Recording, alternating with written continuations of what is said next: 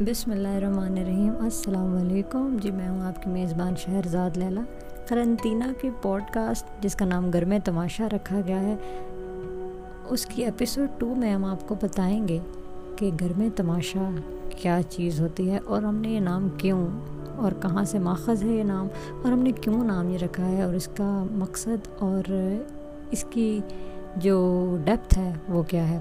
تو بیٹھے بیٹھے ایسے ہی میرے ذہن میں خیال آیا کہ مرزا غالب جو تھے وہ چونکہ ہم نے پچھلی ایپیسوڈ میں مرزا غالب کی بات کی تھی، تو مرزا غالب جو تھے ان چیزوں پر بڑا دھیان دیتے تھے، گھر میں تماشا ہونا اور محفلوں میں اور مجرا، مجالس میں جانا اور ان ان چیزوں سے جس سے آپ کی جو نظر میں وسعت پیدا ہوتی ہے نا، آپ کی جو نگاہ بلند ہوتی ہے، جس سے علامہ صاحب فرماتے ہیں، نگہ بلند، سخن دل نواز، جہاں پرسوز۔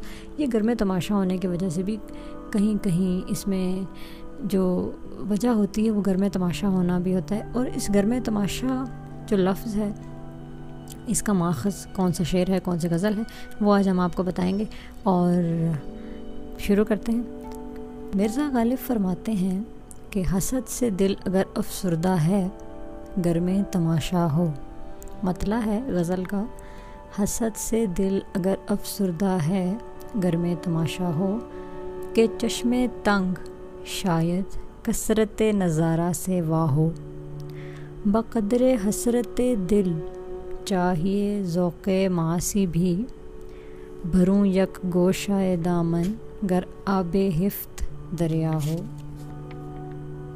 اگر وہ سروقت گھر میں خرام ناز آ جاوے کفے ہر خاک گلشن شکل قمری نالا فرسا ہو۔ یہ غزل ہے جہاں سے یہ لفظ گرم تماشا کا لیا گیا ہے۔ اور ہم آپ کو بتاتے ہیں کہ اس کا جو مقصد ہے وہ کیا ہے۔ مولانا الطاف حسین حالی جو ہیں، وہ فرماتے ہیں اس پہلے شعر کے بارے میں کہ یہ محض خیالی مضمون نہیں ہے، بلکہ حقیقت واقعی ایک نہایت عمدہ پیرائے میں بیان کیا گیا ہے۔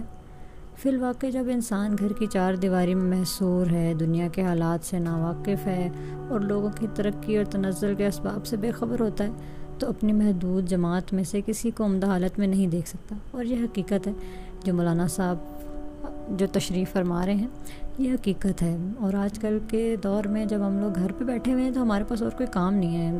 صرف ہم لوگ دوسروں کی کامیابیوں اور ناکامیوں کو جج کر رہے ہیں بیٹھ کے۔ اور اسی بارے میں مرزا غالب فرما رہے ہیں کہ لیکن جس قدر اس کا دائرہ تعارف زیادہ وسیع ہو جاتا ہے، اسی قدر اس پر یہ بات کھلتی جاتی ہے کہ لوگوں کی خوشحالی محض اتفاقی نہیں ہے جس پر حسد و رشک کیا جائے، بلکہ ان کی محنت و تدبر کا نتیجہ ہے کہ لوگ جتنے بھی کامیاب ہیں اس دنیا میں، سارے اپنی محنت کے بلبوتے پہ کامیاب ہیں، اس سے حسد کرنے کی ضرورت نہیں ہے۔ اور حسد کی جو پہلی جو سیڑھی ہوتی ہے، وہ خدا کی جو تقسیم ہے اس سے جس کو گلا ہوتا ہے، وہ حسد کرتا ہے۔ تو ناانصافی، جب آپ سوچیں گے اللہ نے تقسیم میں کوئی ناانصافی برتی ہے، اللہ تو انصاف کرنے والا ہے، تو اگر آپ اسی کی تقسیم پہ گلا شکوہ کریں گے تو پھر آپ کو حسد جو ہے، اس سے حسد کی بیماری لگ جائے گی اور حسد انسان کو دیمک کی طرح کھا جاتی ہے۔ اور رشک کریں، حسد نہ کریں۔ پھر خواجہ حالی جو ہیں وہ مرزا صاحب نے شاید کا جو لفظ استعمال کیا، اس سے مراد یہ ہے کہ لازمی اور یقینی نہیں ہے کہ ہر شخص پر کثرت نظارہ کا یہی اثر ہو۔ کثرت نظارہ یہ ہے کہ آپ اپنی تنگ ذہنی سے، تنگی، ذہن کی تنگی سے، نظر کی تنگی سے باہر آئیں۔ اور یہ نہیں کہ دنیا میں چل پھر کے حالات پر نظر ڈالی جائے تو انسان کے دل میں بھی کسی نقطۂ نگاہ سے تنگی باقی نہیں رہ سکتی۔ لیکن بلکہ بعض ملکوں اور قوموں کا ماحول ایسا ہوتا ہے کہ دوسری قوموں کے نکمے افراد وہاں پہنچ کر اعلیٰ درجے کے کارکن بن جاتے ہیں اور اسی طرح انسانوں کے دل سے حسد دور ہو سکتا ہے۔ مرزا صاحب نے جو شاید کا لفظ استعمال کیا، اس سے یہی ہے کہ لازمی اور یقینی نہیں کہ ہر شخص پر کثرت نظارہ کا یہی اثر ہو۔ اثر زیادہ یا کم بھی ہو سکتا ہے۔ اور یہ بھی ممکن ہے کہ بالکل ہی نہ ہو۔ بعض طبیعتیں کسی بھی حال میں اچھا اثر قبول نہیں کرتیں۔ اور یہی بات مرزا صاحب فرمانا چاہ رہے ہیں کہ آپ اپنے اندر اس قسم کی ایک مثبت سوچ لائیں کہ آپ کو کسی کی دوسری کامیابی اور ناکامی سے حسد نہ ہو اور جب کثرت نظارہ سے جب جب آپ باہر کی دنیا کو دیکھیں اور آس پاس کی دنیا کی کامیابیوں کو، اوج کو، ناکامیوں کو، پستی کو دیکھیں تو آپ اس سے حسد نہ کریں بلکہ اس سے کچھ سیکھنے کے لیے اپنی جو تنگ نظری ہے، تنگ ذہنی ہے اس کو کھولیں، ذہن کے دریچوں کو کھولیں۔ اگلے شعر میں مرزا صاحب فرماتے ہیں کہ میرے دل میں مختلف گناہ نہ کر سکنے کی جتنی حسرت ہے، اسی کے مطابق گناہوں کا ذوق ہونا چاہیے۔ انسان گناہ کرنے کی خواہش ہر کسی کے، شیطان تو پھر آپ کو پتہ ہر جگہ ہوتا ہے۔ تو لیکن مرزا صاحب فرما رہے ہیں کہ میری حسرت لا متناہی ہے، اس لیے ذوق گناہ بھی لا متناہی ہے۔ بے انتہا۔ حالات یہ ہیں کہ اگر گناہ سات سمندر بن جائیں تو میرے دامن کا صرف ایک گوشہ تر ہو سکے گا۔ اور یہ بات آجزی اور انکساری کی طرف اشارہ کرتی ہے کہ مرزا صاحب اپنے آپ کو اس قدر گناہ گار تسلیم کرتے ہیں اور اسی لیے ان کو پھر کسی سے حسد نہیں ہوتی کیونکہ وہ اپنے آپ کو ہی اتنا گناہ گار تسلیم کر رہے ہیں کہ ان کو پھر حسد کرنا جائز ہی نہیں ہے کہ آپ جب خود آپ کے پاس کچھ نہیں ہے تو پھر آپ دوسروں کی کامیابی کیا بلندی کیا، عروج کیا، زوال کیا، آپ کو فرق ہی نہیں پڑتا۔ تو مرزا صاحب پہلے بھی اسی مضمون پر بیان کر چکے ہیں۔ فرماتے ہیں، دریائے ماسی تنگ آبی سے ہوا خشک۔ میرا سر دامن بھی ابھی تر نہ ہوا تھا۔ آخری شعر میں جو مرزا صاحب ہیں، وہ اپنے آہو فغان کرنے والے دل کی بات کرتے ہیں کہ اگر ان کا محبوب جس کا قد سروں کی طرح بلند ہے، ناز و انداز سے ٹہل تو باغ میں آ جائے۔ تو خاک باغ کی ہر مٹھی کمری کی طرح آہو فغاں کر اٹھے۔